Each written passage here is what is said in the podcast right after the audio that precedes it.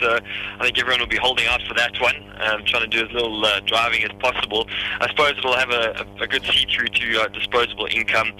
Um, you know, you should see an increase maybe in retail sales or just purchases in general, um, and also a little bit of a, a, decrease in terms of inflationary pressure. There, we've seen ourselves um, uh, tipping that six percent uh, benchmark that we've set ourselves in terms of the range that the central bank looks to work in and um, yeah, it'll, it'll, help us to remain under that. Although we do forecast that we will be breaching that um, at some point during this year.